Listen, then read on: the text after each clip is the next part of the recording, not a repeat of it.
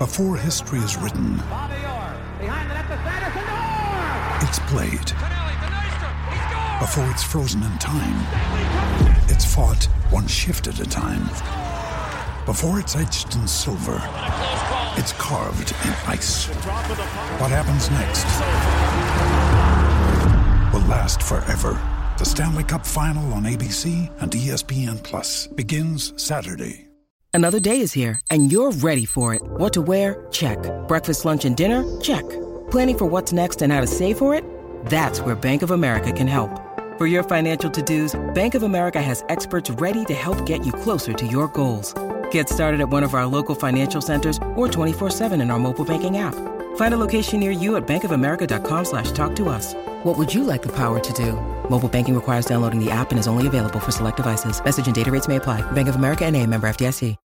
When you need mealtime inspiration, it's worth shopping Kroger, where you'll find over 30,000 mouthwatering choices that excite your inner foodie. And no matter what tasty choice you make, you'll enjoy our everyday low prices, plus extra ways to save, like digital coupons worth over $600 each week. You can also save up to $1 off per gallon at the pump with fuel points. More savings and more inspiring flavors make shopping Kroger worth it every time. Kroger, fresh for everyone. Fuel restrictions apply. A Scottish football podcast that isn't obsessed with just two teams, niche nonsense, or surprisingly brilliant. You decide. The Terrace Scottish Football Podcast, the cult Scottish football podcast now adapted into a hit TV show. Search the Terrace Scottish Football Podcast on your chosen podcast player now. Hello and welcome to Stop Hammer Time. My name is Phil Whelans and with me are Jim Grant. Good evening. Hello, Jim. Speaking remotely as usual. We've switched the visuals off, so we're just on our audio at the moment. How are you? I'm, I'm very well. I'm very well. Good, good, good. Now, in one of the earliest lockdown podcasts, uh, we were discussing West Ham matches that have been called off at the last minute because at that time all the Premier League programme and fixtures had been called off. So we uh, we were talking about games that were suddenly called off because of frozen pitches and stuff. And uh, Sam Delaney uh, regaled us with a heartwarming 25 year old tale of a fixture between West Ham and Queen's Park Rangers on February the 22nd, 1995. Now, the game was called off at the last moment, so uh, everyone had gone to it. Pretty much everyone had gone to it anyway. So, Sam and his brothers, in an attempt to uh, raise the morale of all the disappointed West Ham fans and at least leave them with something they could take away uh, with a memory of, uh, they staged uh, they staged a beating uh, for the entertainment of West Ham's fans. Um, uh, they decided to uh, sacrifice their QPR supporting brother Cass, uh, who I've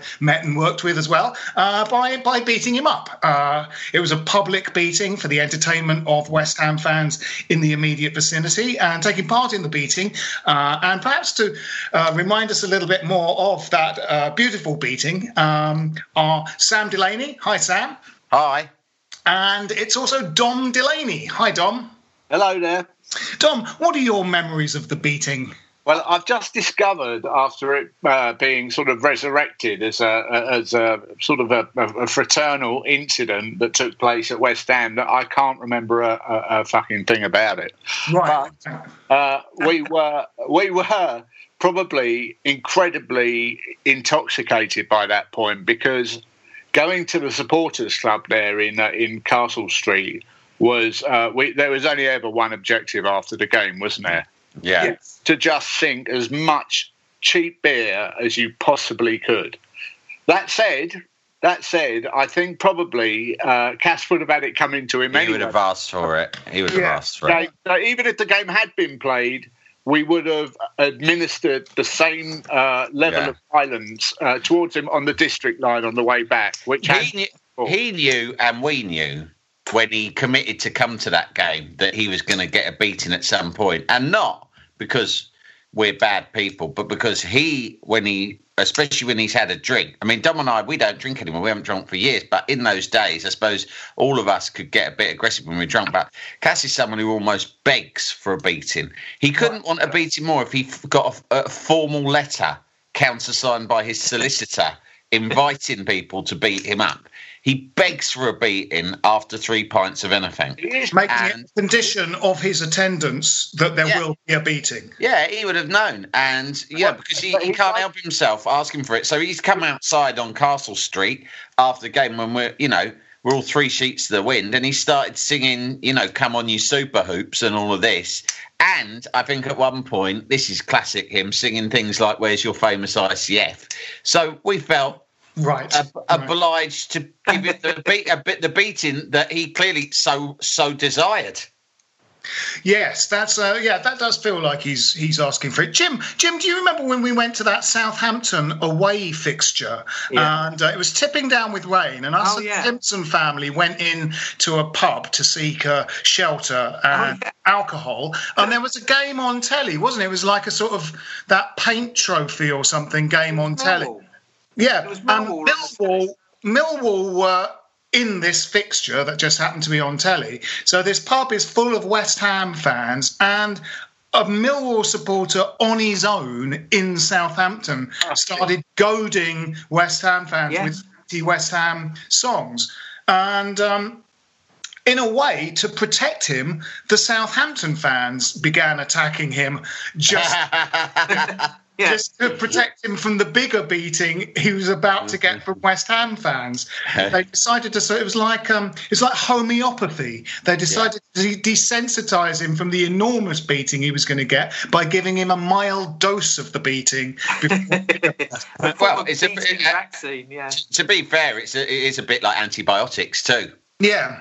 Yeah, as I none of us here are doctors, as far as I understand it, but I think it's the same principle antibiotics works on. Yeah, he had yeah, a lot yeah. of beer thrown over him anyway, didn't he? Yes, he did. He got, got a huge a amount of beer, beer thrown yeah. over. There was one time where Dom, uh, this seems relevant now. We're into these sorts of stories. Dom, there was one time when you were kidnapped by Millwall fans, wasn't there, and locked inside their pub. I was kidnapped by Millwall fans a lot. I got talked into going to the opening uh, game at the New Den, and it was a corporate affair. And I thought, well, do you know what? Why not? He was quite a good mate of mine. Um, and it was a trick. It, and I knew it. It was an ambush. It was a trap. Very carefully worked out because I went and had all the what the Millwall equivalent of prawn sandwiches were, which I think was uh, slices of pork pie or something. Fish paste uh, on a cracker.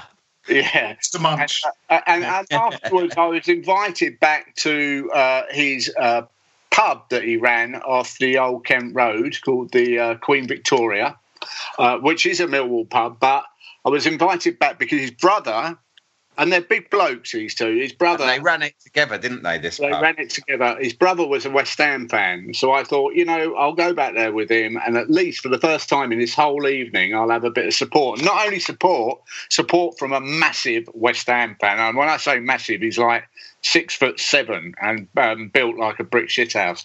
So I went in there, and he thought to himself, "Well, I've got another West Ham fan in the pub for the first time in like ten years, so I'm going to flaunt it." And he started shouting.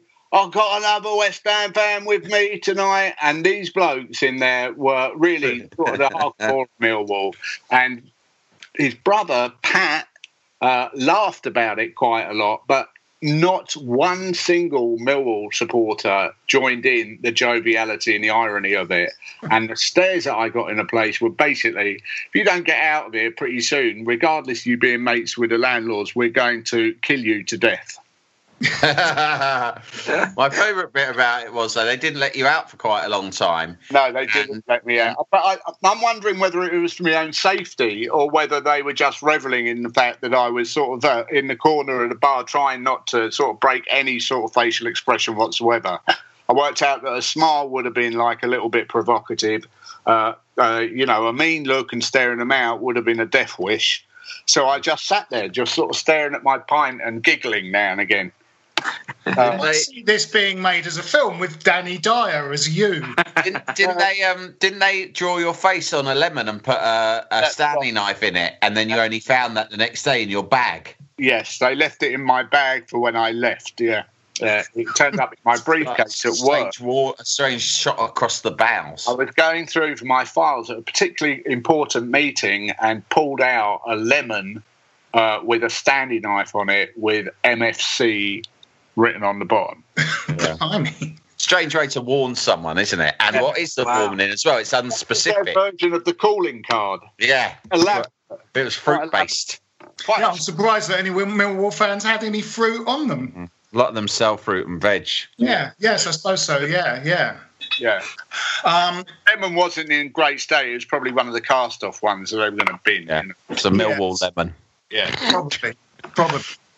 Uh, anyway, uh, before we carry on, um, uh, small group training uh, has begun this week at Rush Green, and uh, uh, David Sullivan said uh, it's just the best players to begin with, the really good ones. Uh, then we'll work downwards. He went on to say, group by group, till we get to David Martin and Snodgrass and Declan Rice, who's not very good.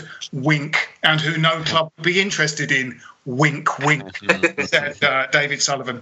Uh, several players were missing from training. Uh, Jeremy Ngakia, who, on the advice of his agent Binky Stardust, and in order to call the owner's bluff, has announced his retirement from football in order to focus on media work.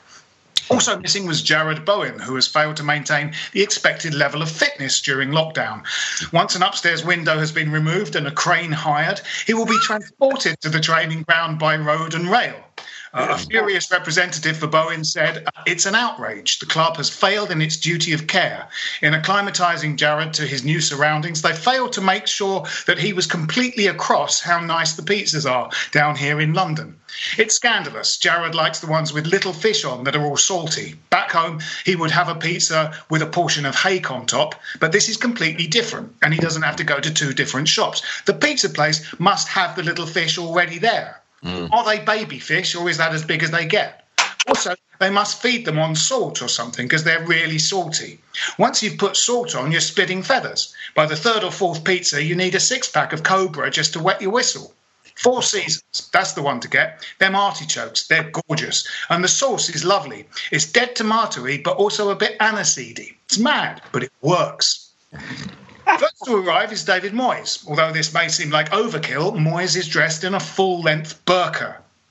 Scottish complexion simply cannot survive pleasant sunshine. In some countries, the commonly used nickname for Scots is cider vampires. Even reading the sun requires Scots to use sunscreen. The Scottish expression for a nice day is a day.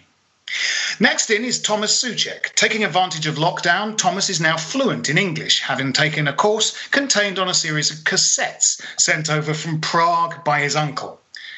Training begins with a few simple drills, sprints, and relay races in which to maintain social distancing instead of a baton, a pole vaulting pole is passed from player to player. Thomas Souček described the exercises as most bracing and engendering health benefits akin to those derived from the taking of sea air at Rye. He also now has a butler and has stopped passing to the black players. Dozens of bottles of hand sanitizer are placed at regular intervals, which, during breaks in training, Andrei Yarmolenko was spotted drinking and pouring over his face. Like many goalkeepers, Lukas Fabianski trains alone. In order to build his confidence back up, he is training with a five-a-side goal and instead of gloves has been given those enormous foam hands they have in sports crowds. Instead of a ball, they're using a space hopper. And in a further attempt to boost his self-esteem, the shots on goal are all from Carlos Sanchez. On the advice of a sports psychologist, Fabianski spent lockdown in a care home. It was felt that if he could just catch something, anything at all, that would be great. Small training games have begun. To avoid contact, the players are all fitted with those things cars have to reverse, with the beep when you get too close to the curb. Misunderstanding the reason for this, Pablo Fornals reverses for the whole game. Early on, the rapid speeding up of beeps caused Lucas Fabianski to scream, It's gonna blow! Cut the green wire! The green one! He then tried cutting Ryan Fredericks' bootlaces with a knife he mysteriously had on him. The proximity sensing technology was first developed in the 90s and deployed by Eyal Berkovic, which was how he was able to avoid tackling anybody, even by accident. Instead of tackling each other and maintaining social distance, a defensive player will shout out the word tackle, except Thomas Souček, who, in attempting to learn a word a day, yells the word consortium. Whether the tackle is successful or not is decided instantly by David Moyes, who in turn yells the word yay or nay. Decision is then referred to VAR. so it looks like they're all back at training. Oh, that's good. It's That's great news. Really Yeah. great. Yeah. It's good that they're all there uh, in small groups, obviously, uh, and so it looks like um, it looks like it's going to happen. Uh, Yeah. Sam, talked a little bit about this.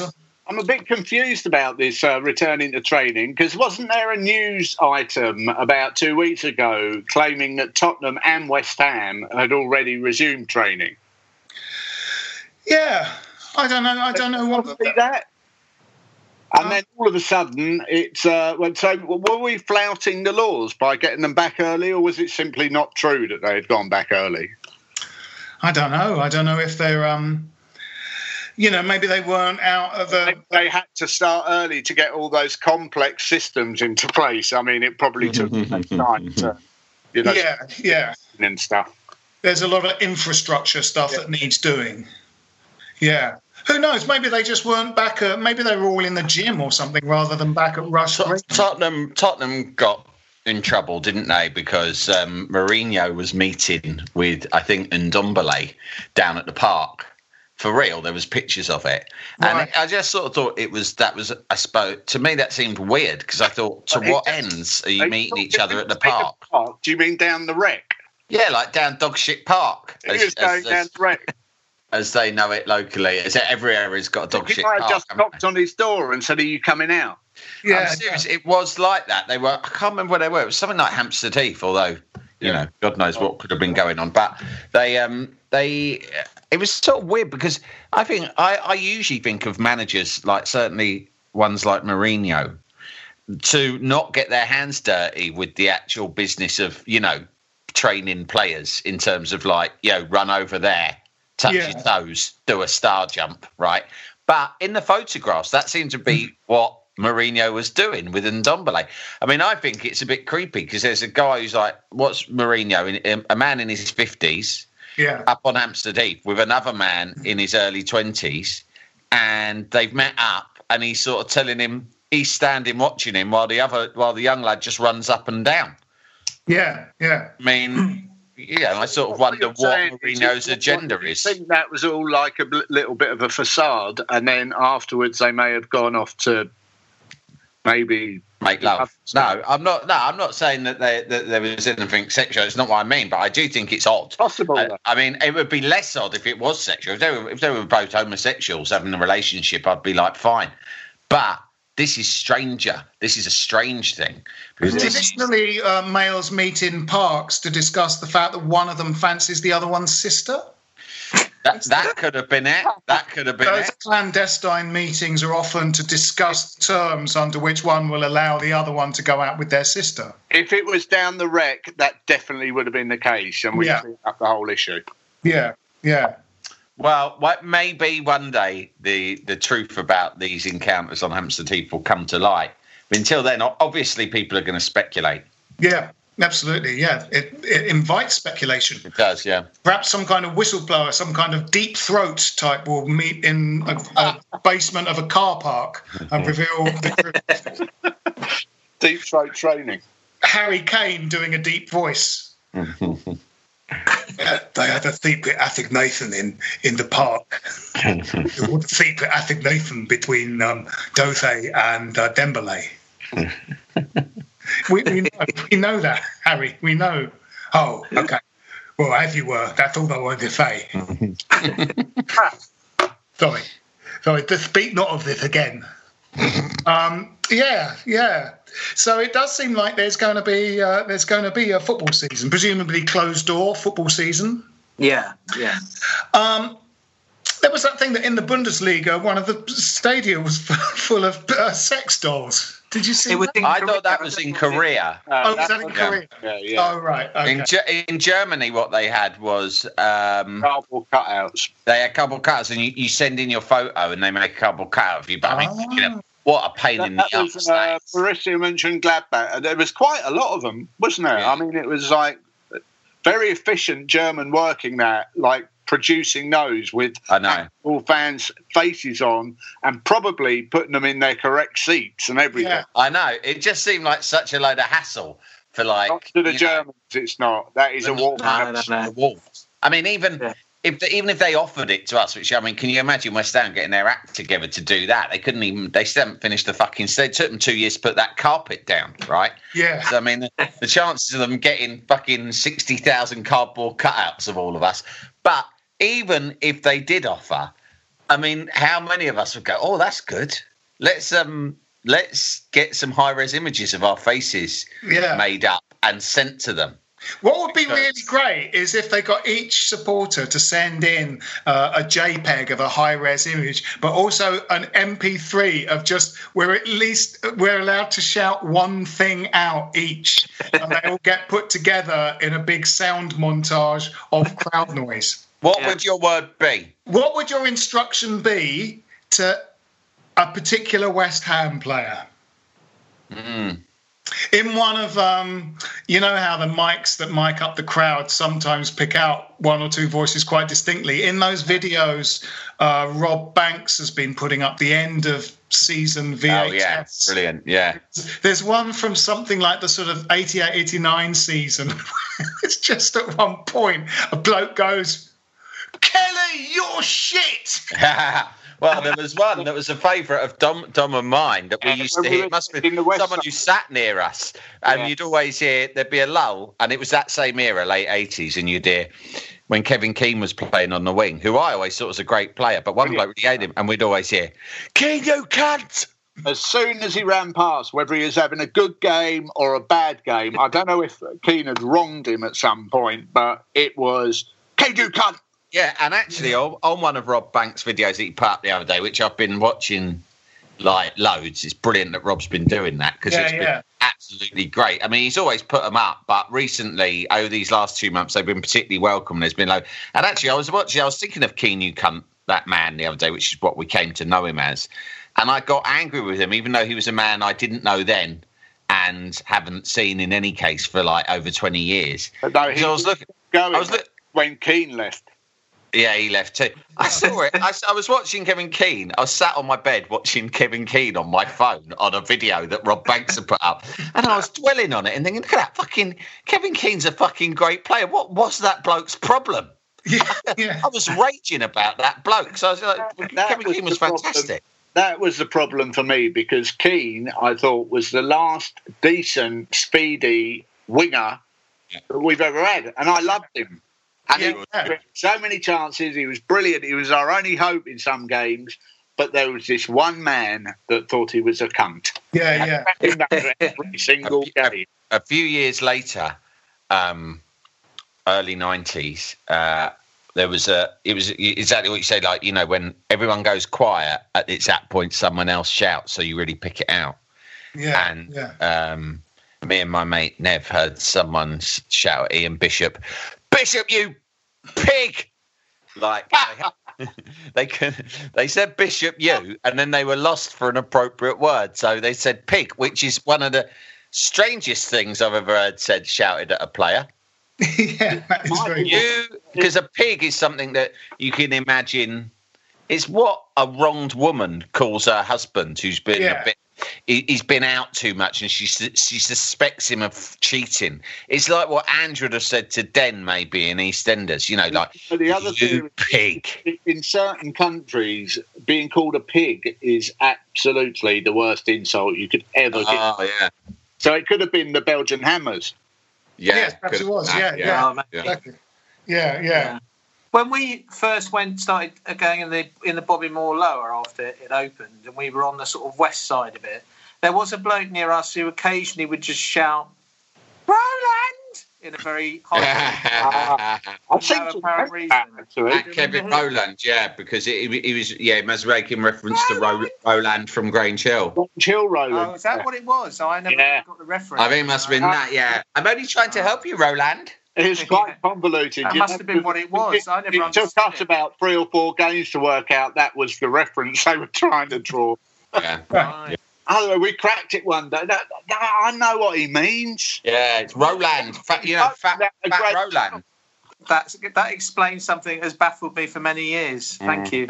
Well, I mean, Jim, I'm not being mean, right? But I think Roland was after your time in Grange Hill because no, it, it was because like you know you're a little bit older than me, and you would have maybe like had the Tucker Jenkins era, and Roland came a few years after that. At which point, I suspect you'd stop watching Grange Hill.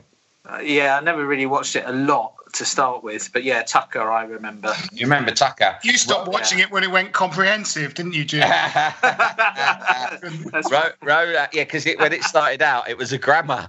yeah, yeah. Roland. There was an Ofcom. There was an Ofcom investigation of the school that made Jim stop watching it.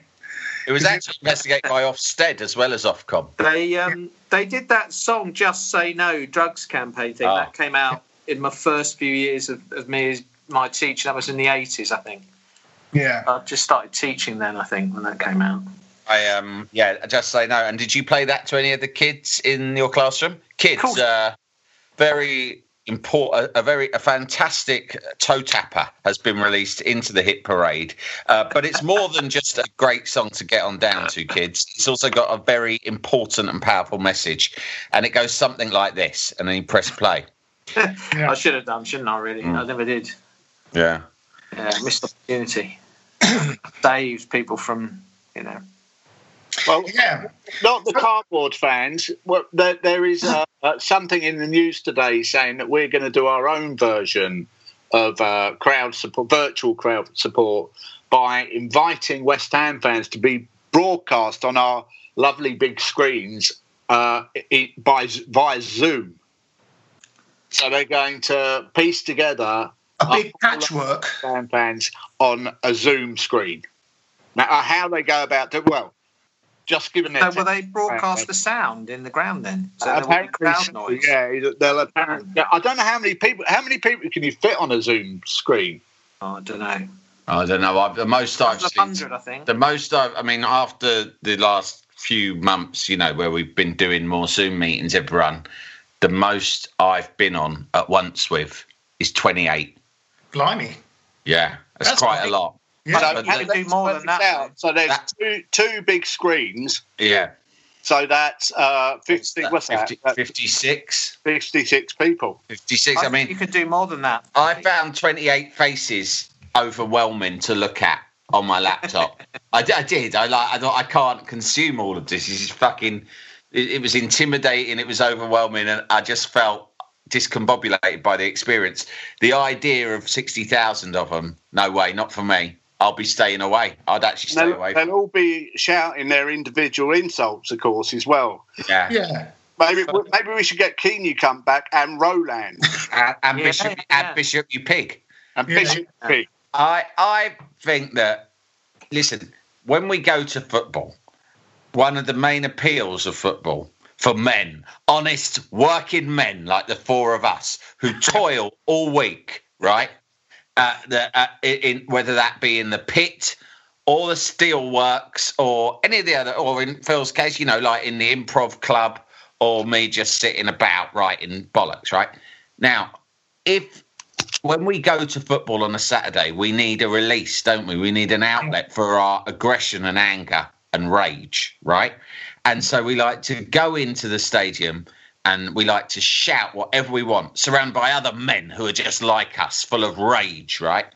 And it's fine because it's all legitimized, isn't it? And we're all doing it together and we're all consenting adults. But in this Zoom scenario, you, you, you, you're sat in your room, right? Yeah. Dom's got about, what is it, like 15, 16 kids, right? And like you're sat there with all of them Yeah. and you're shouting all you can, you cunt, or whatever it might be. Yeah, you fucking cunt, you animal. Ah. And, Yeah. you know, uh, ultimately, all this shouting, we know who it's really aimed at. It's aimed at our fathers, right? But Yeah. but but we never want our dads to actually hear it, so that's why we shout at footballers instead, Well, right? But what I don't want, what I, what I don't want is for my wife and my children to hear the things that I want to shout at the football. No. And No. you certainly don't want to hear, which will be the case in my house, my wife chipping in every five minutes going, keep the fucking noise down. Exactly. That, It'll I, be, I really be don't want crying. It would be awful. Also, when those uh, journalists do their kind of remote uh, articles about stuff, their kids very often wander through the back of the shop, shop now, and that's going to be Yeah. that's going to be you know because a lot of those uh, season ticket holders, their kids won't necessarily have half price kids for a quid ticket, so they'll be at the game illegally, essentially Yeah. in the back of the shop. True. Where, where, where do we where do we sit with that? I just think, I just, do you know what I think, right? I genuinely think people are overplaying. And I say this, you guys know, right? We've all gone to West Ham with each other for many years, right? So I like going to the game as much as the next person. But what I think is, is that people are over exaggerating how important we, the fans, are to the game, right? they are because I watched fucking Dortmund versus Schalke, right? And it was a perfectly good game of football, right? And yeah, I mean, you know, it was a derby, so I'm suppose I suppose that there. I'm not saying there wouldn't have been anything added to it had the fans been there. Of course, there would have been, but it was perfectly. It was still football. I mean, but without the without the fans there, though, it's possible they could have altered the match quite a lot in post production. Well, yeah, because no one would very be there to keep an eye on Yeah. it. Yeah, that's, whole that's games, very true. Highlights. whole games of football that are essentially just Andy Serkis in a motion capture suit. That's uh, when you realise that it could be that this is all this whole COVID nonsense has been set up by a Malaysian gambling syndicate, Yeah, yeah. so that they may alter the outcomes of games and make a killing. You Yeah. suggest they might, in the middle of a game, one of our upcoming games might just suddenly insert Di Canio doing a wonder goal, Wouldn't that Yeah. claiming that it's 1 0 to West Ham because they haven't quite got to grips with the whole thing. Yeah, they go. Sorry, that was a technical glitch. Yeah. But, but regardless, it's 1 0 to West Ham. Yeah. Yeah. yeah. Might be quite interesting listening. What I found with the German uh, league, which I, I sort of attempted to stick with, uh, was you did hear quite clearly the players interacting with each other. Now, we've all got suspicions that there's uh, a, a, a sort of a, a lack of chemistry there with our current current team. Yeah. Might be quite interesting to listen to what Yeah. they're saying to each other, and also whether certain players can actually understand what's being said to them Yeah. Yes. Yeah. That that might be interesting just for a game, just to do a little sort of analysis on on, on how well whether there's a you know a, ge- a gelling, a cohesion there. Yeah. You can generally do that away games at Arsenal, though. Yes, that's true. I've, I've done that several times. You know, analyse what they're shouting to each other. Yeah, oh yeah, that's very true. Actually, you can do that. Yeah. Then. can't you? Remember, in his early days, you used to wonder if Mark Noble understood what was being said to him, just in English. yeah. That reputation's now gone. If anything, he's a deep thinker in the team now. He's He a- was actually, yeah. He was he was regarded as being. It was a big big suggestion that he was really thick, but now no, you, you know, he, Now he's seen as, he's um, the most eloquent man in the squad, isn't he? Yeah, yeah, yeah. I think it was. Um, I think Teddy Sheringham was asked who the kind of dumbest footballer he'd ever met was, and he said Mark Noble. And the interviewer said, "You do know Stephen Bywater is in your squad." and he went, "Oh yeah, I know that. It's still Mark Noble." Uh, that was. He's only uh, measuring. He, he just his only gauge was how easy is it to win money off them at cards, isn't it? Yes, Yeah. that's possible. That's quite possible. Uh, yes. So, um, yeah. Well, let's uh, take a short break and uh, join you after this message.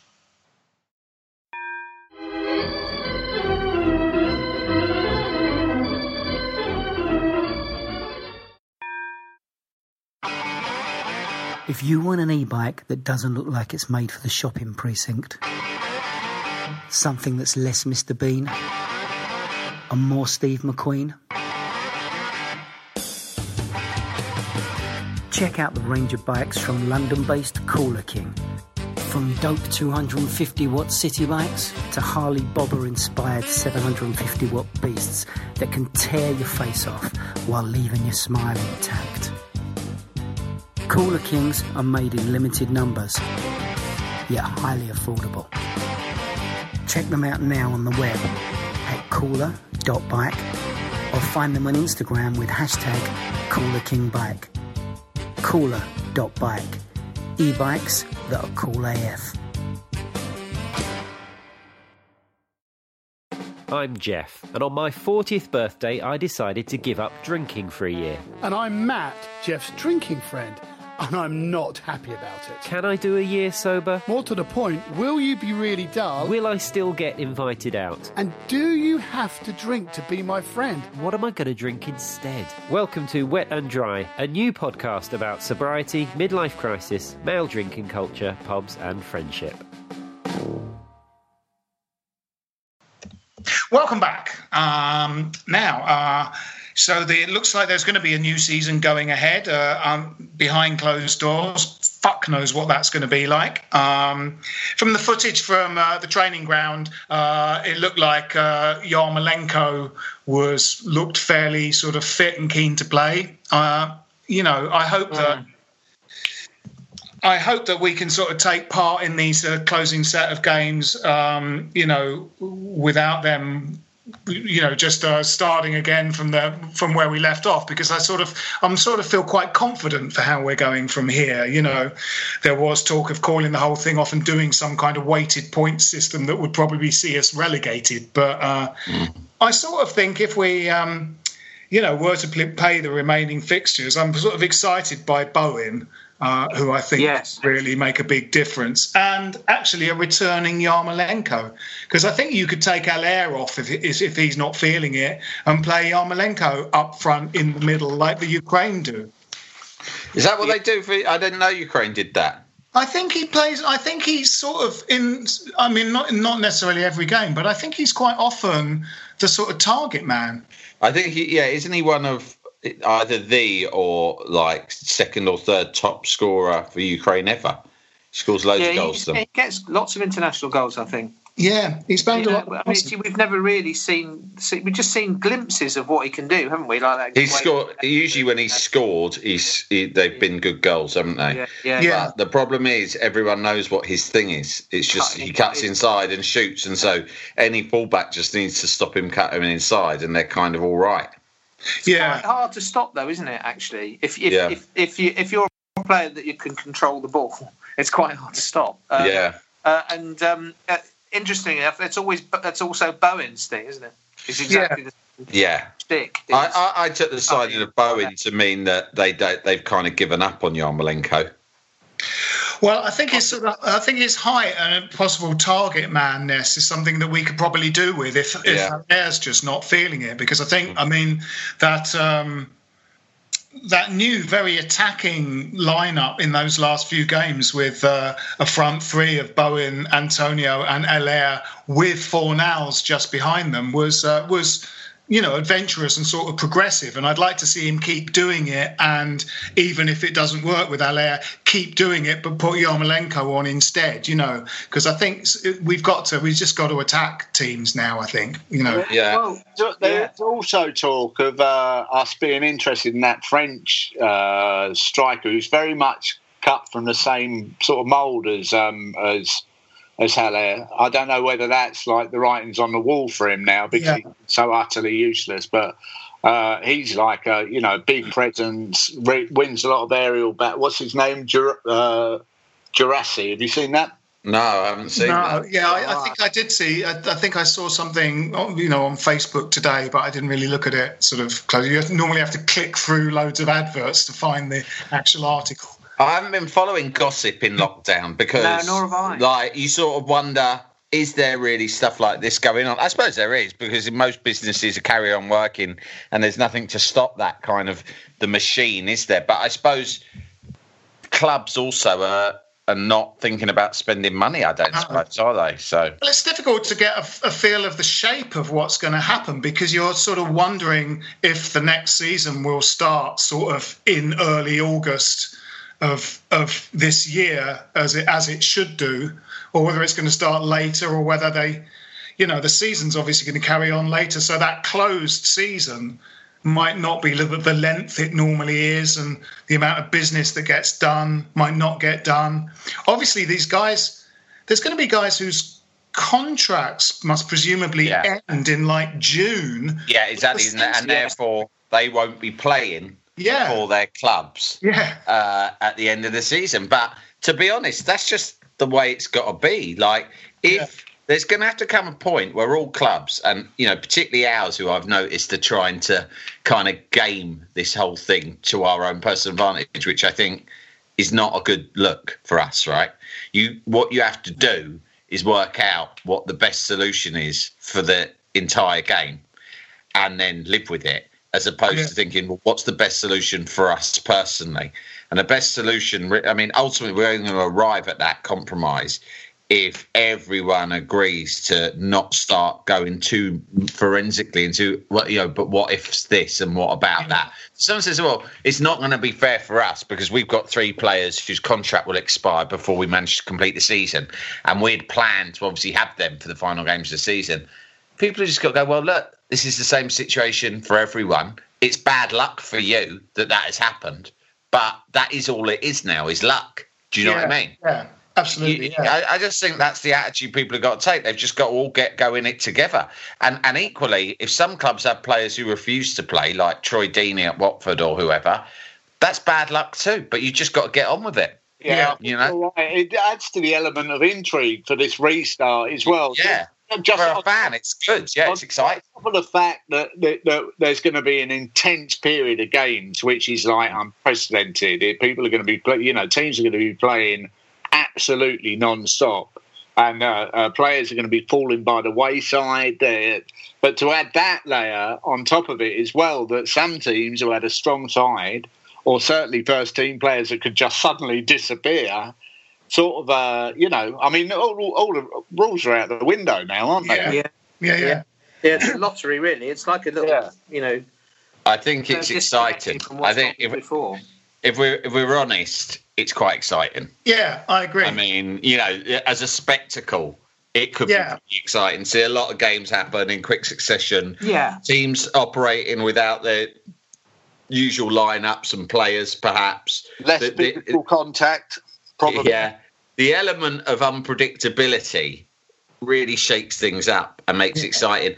And yeah, the fact that next season will begin and end at a different time and the transfer window might be suspended. They might say, look, we're not having transfer window. We're allowed transfers throughout the year this year, just as Yeah. people, you know, sort of, uh, you know, recalibrate. Yeah, Yeah. All of those things, that will- they'll be interesting. I mean, football. We, we love football, I suppose, because it's an unpredictable game and things always change. But also, there is, in other ways, there is a grind to these Premier League seasons. You know, yeah. and and suddenly get it all getting thrown up in the air. Uh, well, listen, I'm not saying I'm, ha- I'm happy it's happened, but you've got to look on the bright side of it, and I think it's it, it could be quite entertaining. Yeah, absolutely.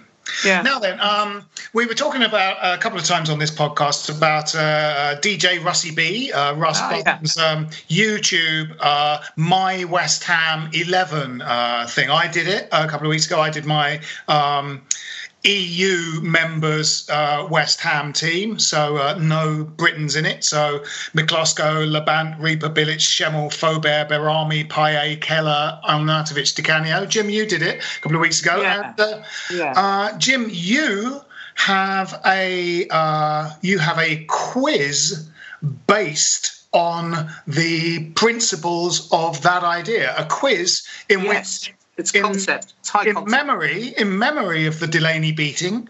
Uh, we're, uh, we're going to pit Delaney against Delaney, Dom against Sam. Oh my god, Yeah. that's ridiculous! It's a setup. That He guy's- fooled you, didn't they? The great Delaney beating of 1995. Yeah, if, if I, I mean, the the tragedy is, is that that suggests that it was some one-off incident. If only that were true. If only that were true.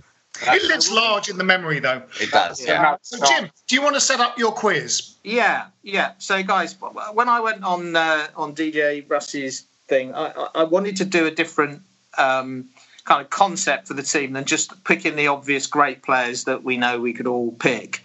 Well, like Um, I did, Jim. I did a. No, yeah, exactly. And I Really followed, I, original I, and I liked that you uh, had thing. a you had a kind of theme, and um, so my theme was to to go along with the general feeling of West Ham as a kind of uh, you know uh, glorious failure of a team that sings about failure and uh, always seems to kind of you know cock it up uh, when we seem to be on the verge of success. So I picked my team from purely from players who had not won the Hammer of the Year but had managed to get runner up. So that was my that was my concept.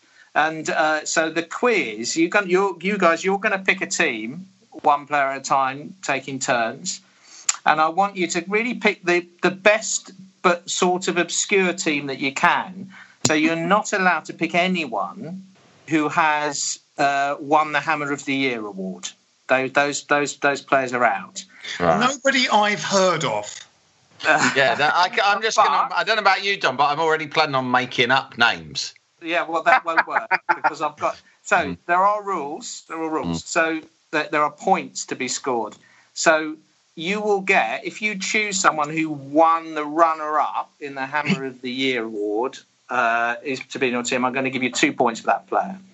If you can go more obscure and choose someone who played between 150 and 250 games, so had a long career, or scored 15 goals in a single season, uh, but never got a nomination for Hammer of the Year runner-up or winner, I'll give you three points if the, if you choose someone who played 250 games or more, and there are eight of these, or scored 20 goals in a season, they're going to give you four points. And if you get one of the two players who played over 350 games for the Hammers but never came first or were runner-up in the Hammer of the Year, you'll get five points for them. And they are both central defenders. I can tell you that now. Okay. Uh, yeah, it sounds pretty complicated. Yeah, don't worry. Do, do, you know that? Do you know that scene? I don't know if you'll remember. Phil, you might know the scene yeah. in in Monty Python's The Meaning of Life, where John Cleese plays a master at a public school, yes. and he starts describing to them the system by which they have to hang their coats up, and whether or not they do a haircut or a letter. To, it sounds a lot like that. Like that. It's a little don't bit. Worry. Yeah. I'll talk you through it. Dom, okay. you're going to go first. Are we going in uh, in team order here? Team order. So we're starting with the goalkeepers. There are, okay. to be honest, you've only got four you could possibly choose to score points who were runners up in the Hammer of the Year competition. There are four goalkeepers who have been runner up but never won the Hammer of the Year. So okay, uh, four goalkeepers runners up, never got Hammer of the Year. Uh, Les Sealey? Uh, that scores you no points. Oh, no. Sam, your he goalkeeper? scored a goal for us, though. He might have done. Uh, I'll say um, Rob Green. Ah. Rob Green did win the Hammer of the Year, so ah. that also scores you no points. So, the first, so we're going to come up to fullbacks. You've got to pick a pair of fullbacks. Sam, you can go first. Um, they don't have to be right and left back. They could both be left backs if you wanted, but they've got to have played at full back. Can we not just do defenders? You could pick a back four, yeah. Okay, is it my go? Yeah. I reckon for a lot of points, I reckon Steve Potts. Steve Potts did win the Hammer of the Year. Oh, fuck's sake. No point. Can I, can I change my mind? you could have another go in a minute. Sam, your first defender. So just to be clear, this has to be a defender. Yeah. Who came a runner-up in a Hammer of the Year, or played loads and loads and loads of games and didn't get either. Oh, okay. You even more. So if you oh, can find someone who played. All right, all right. George Paris. Ah, George Paris is a really good shout. He was runner-up but never won the yeah. So you get two points. Lovely. So the score's currently Sam two, Dom zero. Yeah, Dom, yeah. you got another choice of a defender. Yeah, I'm all going. I, I seem to be concentrating on one season at the moment. I should broaden my. Uh, yeah, definitely want to broaden it. Yeah, yeah. yeah. Uh, uh, but I'm not going to. I'm going to say uh, Marc Rieper. Marc Rieper uh, doesn't score you any points, I'm afraid. Oh, right. Uh, he didn't play enough games. What? He played loads of games. How many games yeah. do you have to have played? 150 is the minimum for get. To oh, get. okay. Yeah. Okay. Right. Sam, it's your choice. Okay, uh, Tony Gale. Oh, now you have hit the big time because Tony Gale played more than 350 games for the Hammers and never won the Hammer of the Year and was never runner up. So he gets you a big What a fat five points. Mm-hmm. Wow. Ooh. Jim, can I do one of my questions? Yeah, do you one of your questions? There are some palate there are some palate cleansing questions, not about football, but they are about the year of the beating. Oh, good. 1925. So As as we have already said, that that, that was still days when Dom and, I, Dom and I drank alcohol excessively. In fact, I would say 1995 for both of us, Dom, was a, a really big year in terms Right. of eradicating brain cells. So Okay. Well, I'm going to give this question to Dom. Uh, if Dom can't answer it, Sam, you can answer it. So, 1995 saw war break out between Blur and Oasis, a war in which the weapons were singles. What was each group single called, and which one got to number one? Oh my God. That was uh, Park Life for Blur, and it was uh, for Oasis, it was Wonderwall. Those are both incorrect. Oh my God! It goes over to you. it was Blur, What it Cunt- was for Blur. Blur Country House, Yes. Oasis Roll with It, Yes. and Blur One. Point to Sam. Well done. Did it, would I have got a point if I'd said Blur One because I knew Blur One? Uh, yes, you can have a point for that. Thank you very much. Back to back to. Uh, All right, good. So we've got two more defenders. The other guy who played uh, over three, in fact, played over 400 games, um, but didn't. Are you going to go back to the 70s for him? One or two of these names go back to the 70s, but there's lots in recent times as well. In recent times. Mm. Hmm. Okay. So it's Dom's Dom's shout now. Um, Still in the defence. yeah. Uh, let me have a think. Um, um, I'm, str- I'm see, I'm thrown off track now because I'm being absolutely slaughtered by my little brother. uh, never won Hammer of the Year. Uh, could have been runner up. Uh, what about Rio Ferdinand? Did win Hammer of the Year, I'm afraid. Oh man! Sam? Okay, uh, I'm going to say. Uh, oh, I had it in my head a minute. Okay. Oh, I know. Oh, I know James Collins. James Collins, great shout. Yeah, 192 games, never never runner up or winner. So he gets three points for you. Did Sam get a little sort of briefing on this before? Uh, it seems that I'm really good at um, at remembering average players, and you're better at remembering good players. Yeah, yeah, I your team's looking tells us. slightly better. Yeah. although- yeah. So one more defender. Uh, all right, I'm going to go. y- y- Listen, I'm, I'm on a hiding to nothing here, so I would say. Uh, Stuart Pearce. Stuart Pearce did win Hammer of the Year. Oh my God! You keep picking hammer. If Sure the about that. had been named that hammer of the year, Tom. Yeah. uh, Sam, your last It's defender. only 'cause I can't believe some of these have won Hammer of the Year. That is Yeah, surprising, on isn't my mind. When I think of those, uh, that's the teams that they were playing in. Is uh, I, I say, how about uh, how about Anton Ferdinand? oh, very good. No, he doesn't qualify. Ah, Didn't play Why enough. did he play games. enough games? How many games did he play? Uh, well, it's under 150. I don't know Oh. exactly. About 117, 120, something like that. All Uh, do you want to do another one of your questions, Phil? And then we'll do them. Oh, we'll sure. them Yes. then. Yeah. Okay. Now, um, uh, Sam, this is to you. Uh, in the 1995 Oscars, the award for Best Director was won by Robert Zemeckis for which multiple Oscar-winning film? 1995 Zemeckis. That would have been Forrest Gump. It is Forrest Gump. Point to Sam. Jim. Have you got a question for? Uh, Oh, okay, yeah. Uh, I could do another one. Dom. I'm I'm not playing anymore. Dom. Um, Uh, Is that allowed? no. Dom.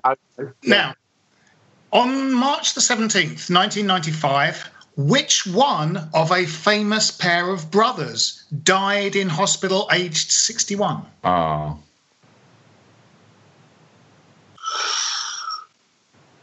Uh, and when 19 Uh, 1995. Famous pair of brothers.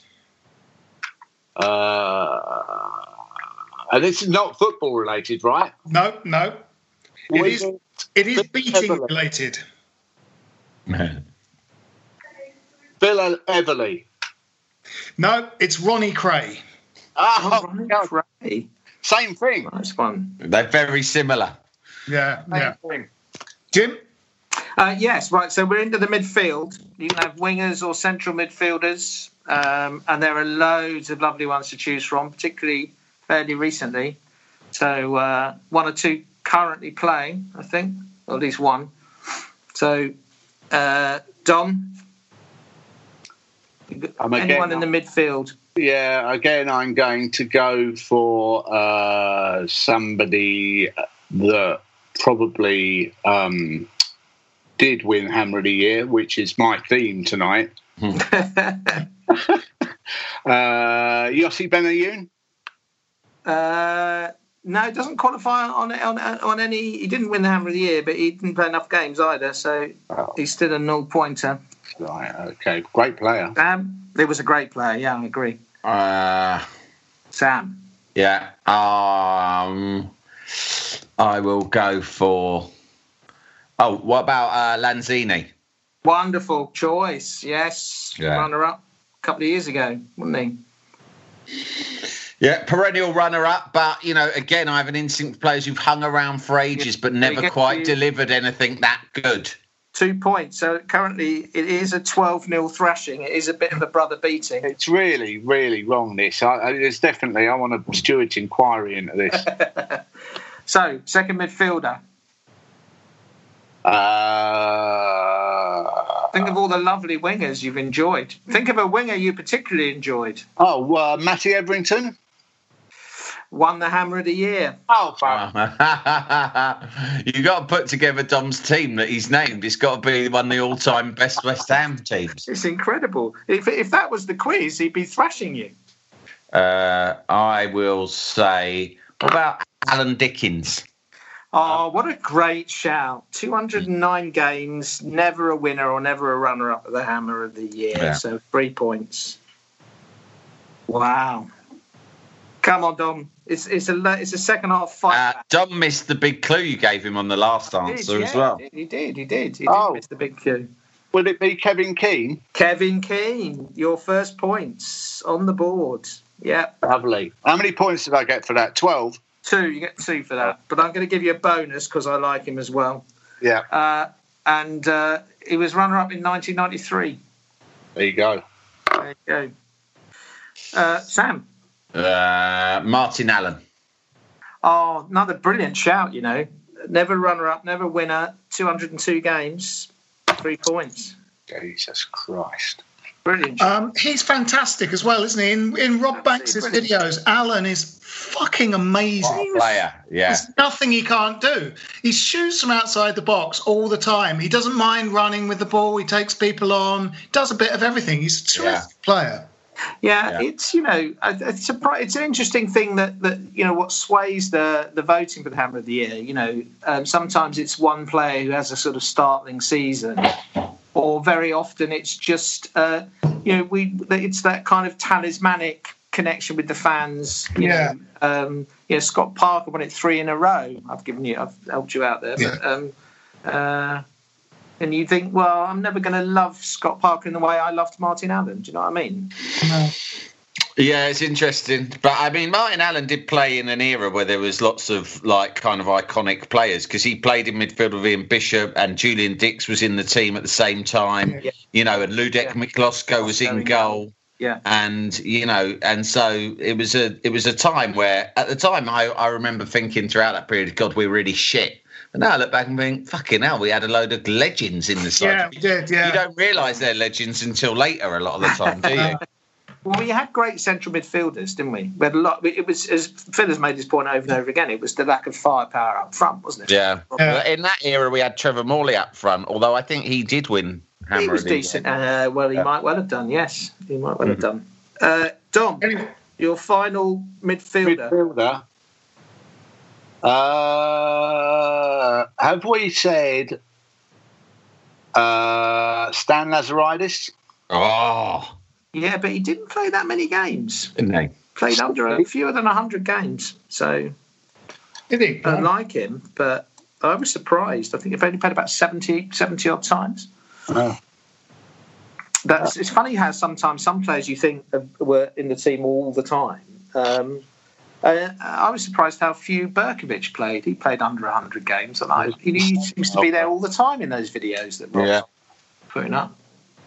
Right, so you've got one more, Sam, in midfield. Another midfielder. Your midfielders all score points so far. Have been brilliant shouts. Lanzini, Yeah. Allen, and it's a good Yeah, midfield. it's a good midfield, that isn't yeah. Yeah, it is. it? Uh, I will say, could it be? How about Hayden Mullins? Oh, another brilliant shout. Beautiful. Yeah. I was gonna say 183 Hayden. games. Yeah, Didn't three play points. games, did he? He played 183 games. So, no, yeah, just about. Yeah, yeah, yeah. It's 150 is Because he played about two seasons in the championship, He didn't he? Before we Yeah. came up, even, yeah. He was Pardew's first signing, I think. Yeah. Good player. I thought underrated player. I Yeah. liked him. We were gutted when he got when he got sent off before the cup final, didn't he? And he could Yeah, yeah, yeah, I was, yeah. I was really gutted about that. Yeah, no, he was he was like the linchpin of the side. Yeah. Um, Phil, do you want to do another question? Yes, I've got one Then left. We'll do the um, we'll do the strikers. I've got one question left. Dom, this question is for you. Oh God! Although the following year, 1996, saw their breakthrough, it was in 1995 that the six Spice Girls, Posh, Scary, Ginger, Imaginary, Sporty, and Baby, signed with which Svengali and Impresario?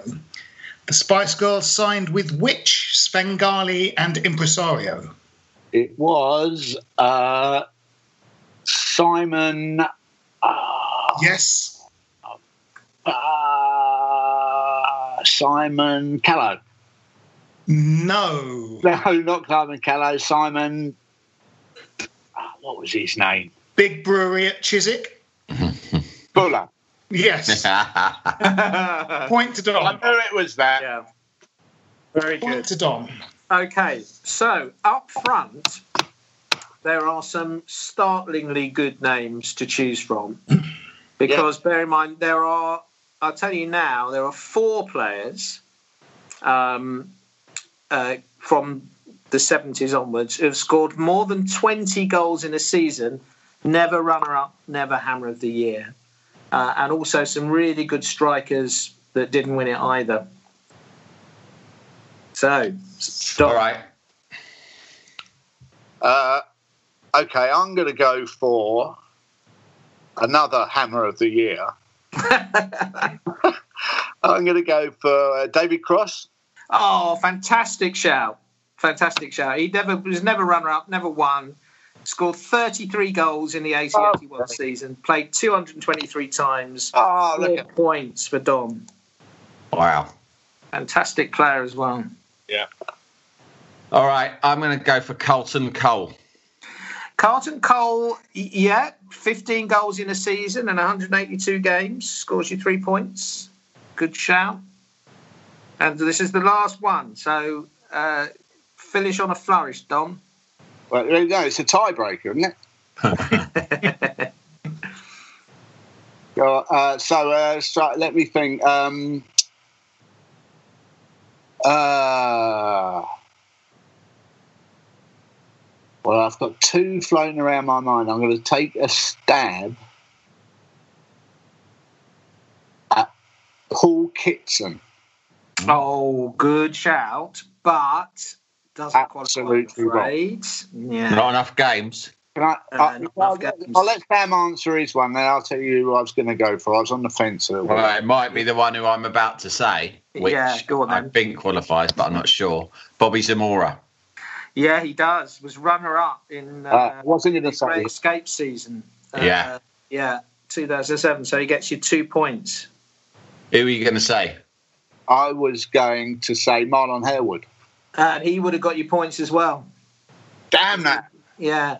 And if you'd have gone for Ki- uh, for Kitson's partner, Hartson. Super Johnny Hartson, 24 goals in 97 98. Yeah, but I would assume he would have been one of my hammer of the seasons because I've No, never even a runner up. Hartson. Really? That's so weird because I think he was like the last player to score more than 20 goals in a season for us. I think he might. I think he Un- might. unbelievably, I think that's the case. I don't think Di Canio ever managed it. No, no. And, um, yeah, I don't think anyone's ever managed it. I mean, you know, obviously Dean Ashton would have done, but he didn't.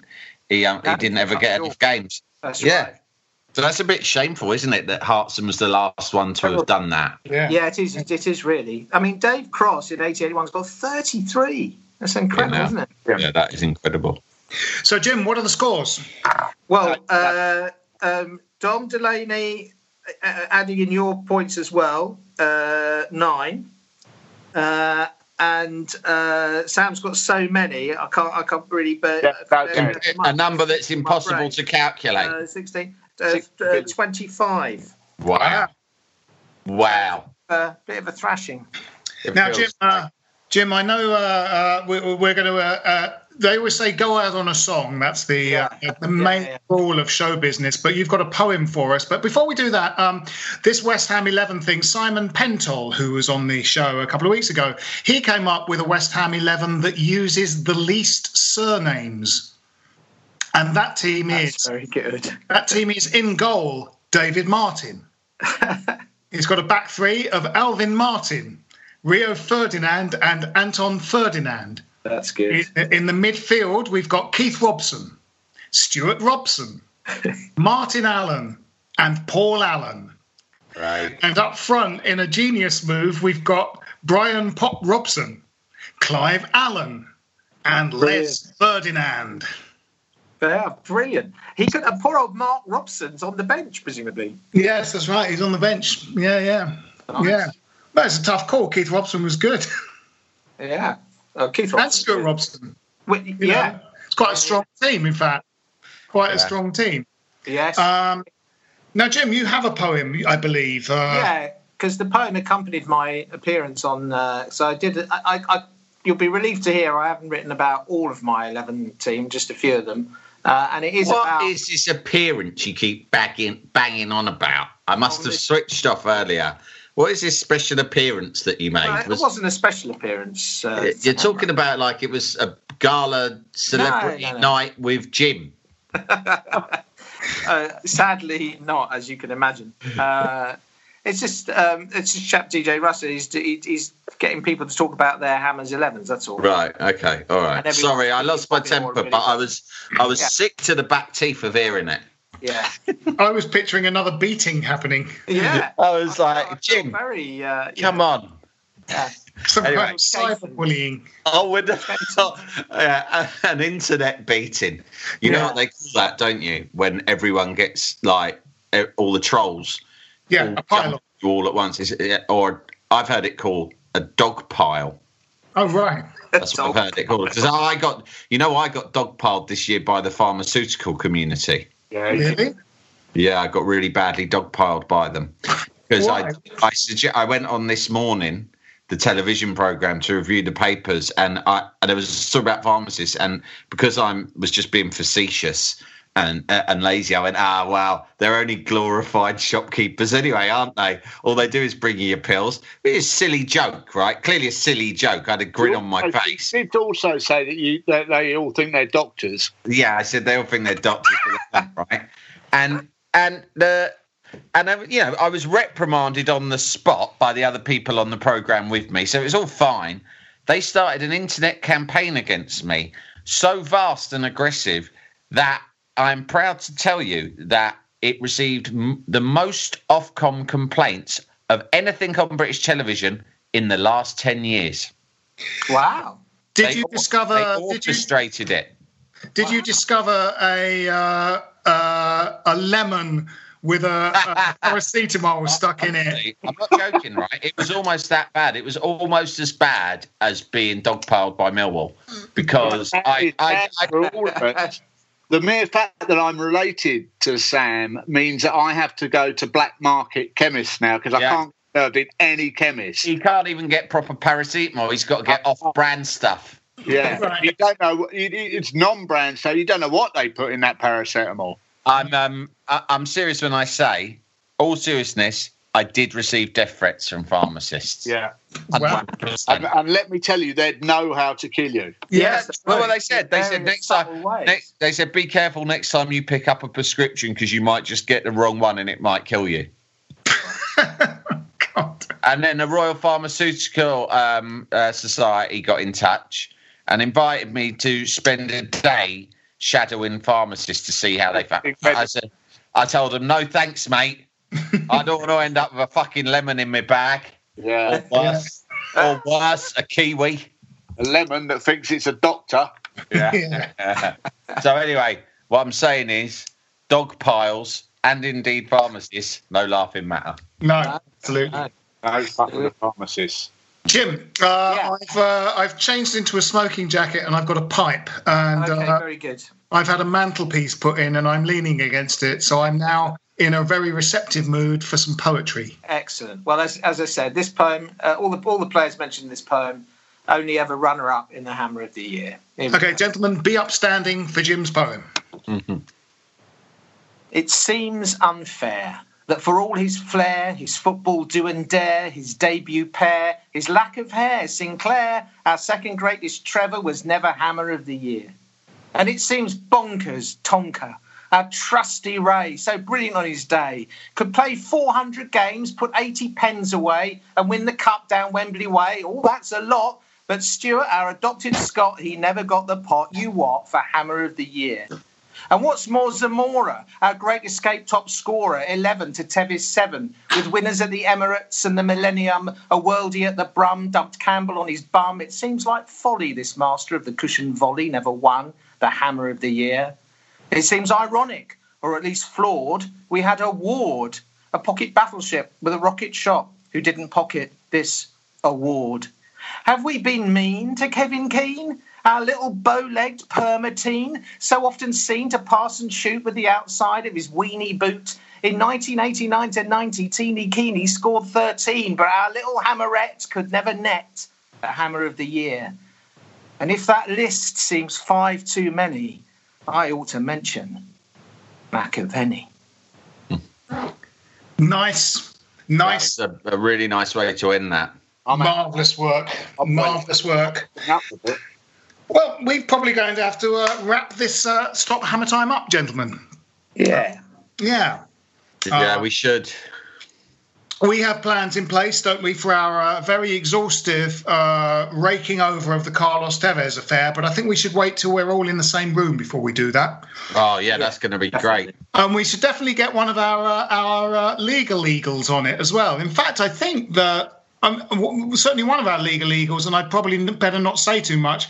Um, the deal was done in their office uh, with uh, Joorabchian, you know, Is that right? Oh wow, let's get them involved too. Yes, they sort of know about a lot of this stuff they probably can't say, but also stuff they can say. So, um, so we've got that to look forward to. But until then, we'll be doing more of these shows in lockdown. Uh, my name is Phil Whelans. With me have been Jim Grant, Cheerio. Sam Delaney, Bye bye. and Dom Delaney. Bye. Come on, you irons.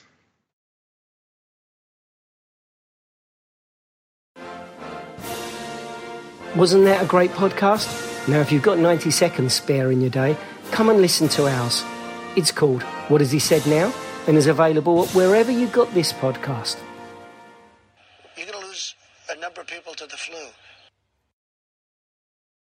This is a playback media production. Get all the associated links for this podcast at westhampodcast.com. Sports Social Podcast Network. Step into the world of power, loyalty, and luck. I'm going to make him an offer he can't refuse. With family, cannolis, and spins mean everything. Now, you want to get mixed up in the family business. Introducing The Godfather at ChumbaCasino.com. Test your luck in the shadowy world of The Godfather slot. Someday, I will call upon you to do a service for me. Play The Godfather now at ChumbaCasino.com. Welcome to the family. No purchase necessary. VGW Group. Void where prohibited by law. 18 plus. Terms and conditions apply.